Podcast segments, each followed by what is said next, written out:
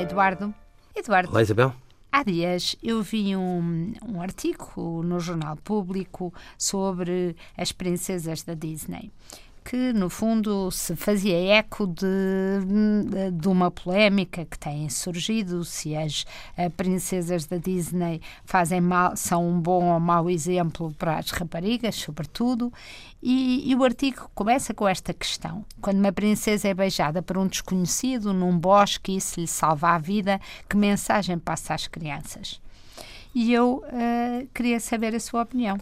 Isabel, tomando em consideração que é um que é um desconhecido e não é propriamente um sapo. Sim.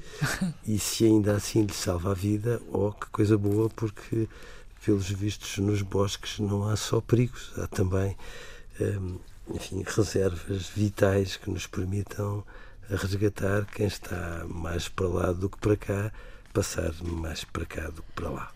Mas, Eduardo, não lhe faz confusão? A mim faz-me esta leitura tão literal um, de, e esta conversão de todos os gestos e de todos os momentos em, em lições, em exemplos, como se as histórias, estas histórias que vêm do fim dos tempos, não tivessem uma mensagem para lá do papel dominado da mulher não, que se deixa acordar. Que devíamos acabar com as histórias.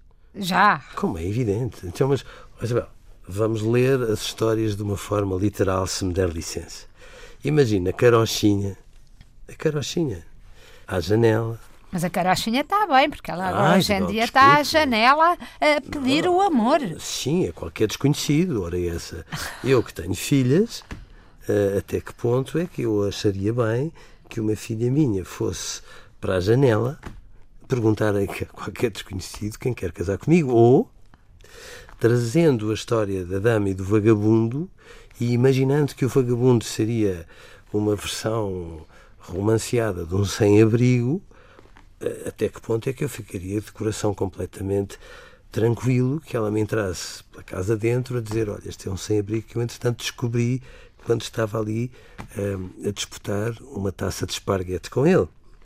E eu acho que quando e as, as pessoas... madrastas e as madrastas que, que abandonam, não é? Também não, porque hoje em dia uh, o que é que vamos dizer que há madrastas más, não, não é? é? é? tudo, quando se torna literal, uh, há perigos em todas as linhas, todos os parágrafos. Sim, eu, houve uma altura que o fundamentalismo tinha a ver com os brinquedos agressivos.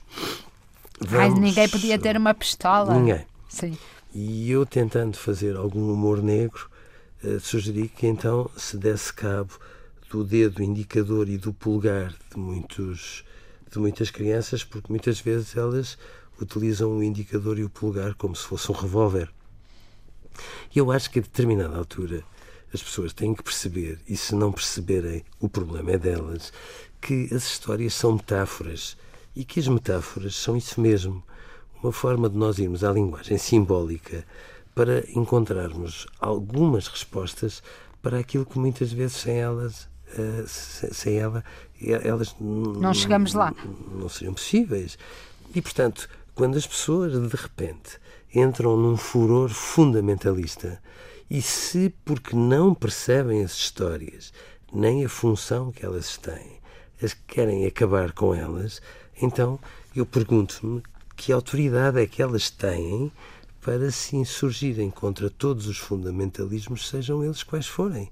Não têm. E, portanto, se nós queremos dar um bom exemplo às crianças, acabemos com, não é com as histórias, é com todas as leituras fundamentalistas, seja a propósito do que for, histórias incluídas, porque aí estamos-lhes a dar a entender que sim, a diferença não é uma ameaça. De outra maneira, a pretexto das histórias, estamos a criar o pior de todos os exemplos que é sonhar faz mal, transformar o sonho em metáfora muito pior e cavalgarmos uma metáfora para ficarmos mais inteligentes e mais clarividentes, ainda piores.